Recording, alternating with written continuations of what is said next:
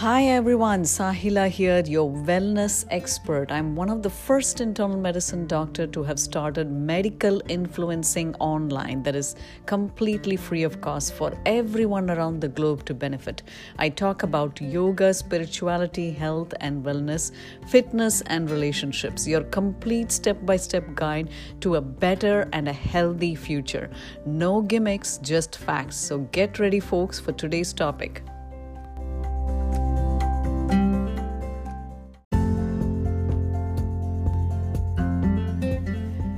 Everyone. This is Sahila, and I'm back today with another pressing problem in our lives. And here are four signs that your marriage is in trouble. Yes, most of us get into marriage without being taught anything about relationships or what to expect.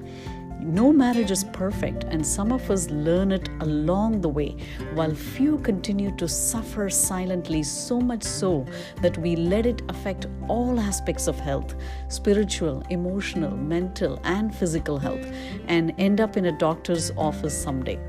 Mostly, I advise couples to stay in the marriage no matter what, except in the following few situations.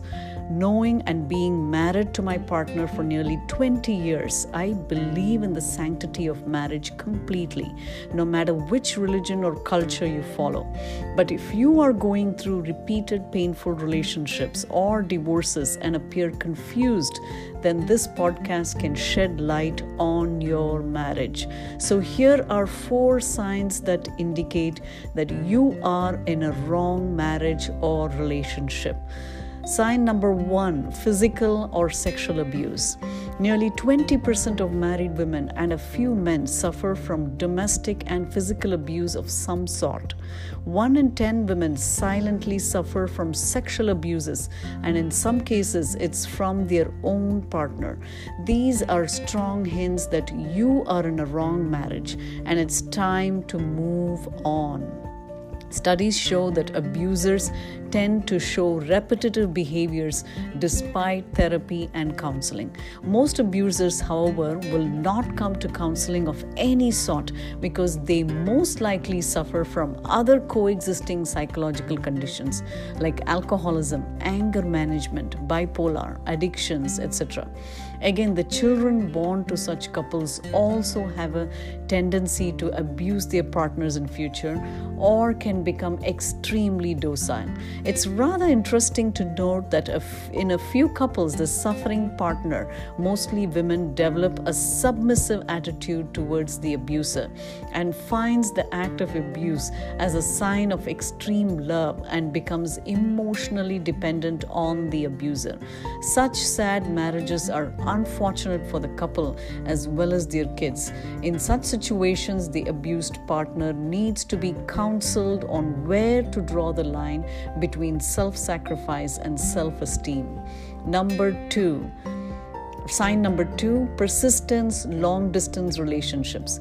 Due to work situations or education requirements or visa issues, occasionally it happens that the couple have to remain in different countries or work from two different places persistently for a long time. This can ruin the romance and over time can create room for extramarital relationships due to lack of sex. So please try to relocate as close as possible to your partner if you want to save your marriage. Also, planning your marriage ahead of time in terms of accommodation, future investments, and higher education, if any, can help prevent such prolonged separation between the couple. Sign number three that your marriage is heading in the wrong direction is abnormal sexually aligned couples. Due to social stigmas involving homosexuals, a few couples are married to the wrong person, where one is not out of the closet yet, meaning one is heterosexual and the another is homosexual. This can ruin the relationship for both partners in multiple ways. Such couples face social stresses due to inability to have kids, the divorce rates are high, and finally, they have high rates of extramarital affairs in order to satisfy their secret sexual urges. Overall, due to high stress levels, they often face illnesses like autoimmune illnesses, psychological illnesses, cancers, etc. A few such couples also opt for IVF or in vitro fertilization or surrogacy in order to portray as a normal looking family to their friends and extended family and for various reasons. Such procedures adds to the financial burden and can complicate the marital issues further. Sign number four when you feel often that you are not in the same team as your partner. For example, you can feel isolated in your own marriage, starting from sex to finance to raising kids or just day to day aggravations. Statistically, men want more sex than women. Shame regulates sexual behaviors, and mostly we hesitate communicating our sexual requirements with our partner. And at times, even when we do tell, the other partner may not have a similar appetite as yours. Financial arguments are common in a couple, but if they happen on a daily basis, then it's abnormal. Raising kids also can bring about differences in the couple. One may be more committed parent than the other, and hence the burden falls excessively on one partner. And finally, day to day aggravations like who needs to do groceries, who needs to cook today, who needs to pay mortgage, or who needs to buy travel tickets, etc. If every task starts with a fight and ends with a fight, then you are heading in, in a wrong direction. Chances are more often than not that both partners haven't matured into the role of marriage as husband and wife, and they both will need extensive counseling whether they choose to stay or leave the marriage because these problems will continue to resurface in their future relationships as well. The problem in such couples are that they stop developing their skills after marriage. Between my husband and myself, we always keep trying new things at work, at home, or even new fitness ideas for self improvement.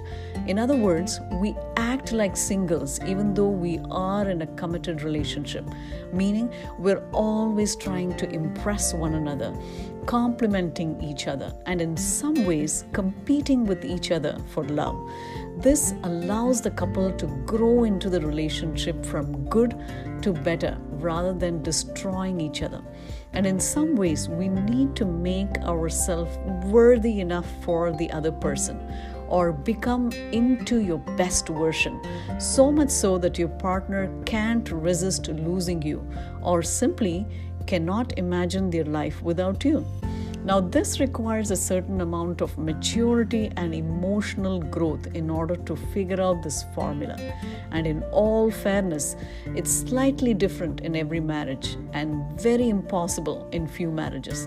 Now, this is the most common reason that marriages fail. I end up meeting such people at the end of the road after a failed marriage, and they come to me with psychological issues like separation anxiety, depression insomnia, back pain, heart problems, personality disorders, alcohol addictions, etc. So, if you enjoyed listening to this podcast and if you found it useful, please share it with friends and family. Again, for those who are listening, here is the recap four important signs to indicate that you are heading in a wrong marriage. Sign number one physical or sexual abuse. Sign number two persistent long distance relationships. Sign number three abnormal sexually aligned couples. Sign number four, when you feel often that you are not in the same team as your partner. For those who are listening to this podcast, if you feel like connecting with me, you can email me at authorsahila at gmail.com. I look forward to reading your messages and comments. If you believe in meditation, connect with me on my private Facebook group called Meditate with Sahila. That's it for today, and this is your wellness expert Sahila signing off. Bye.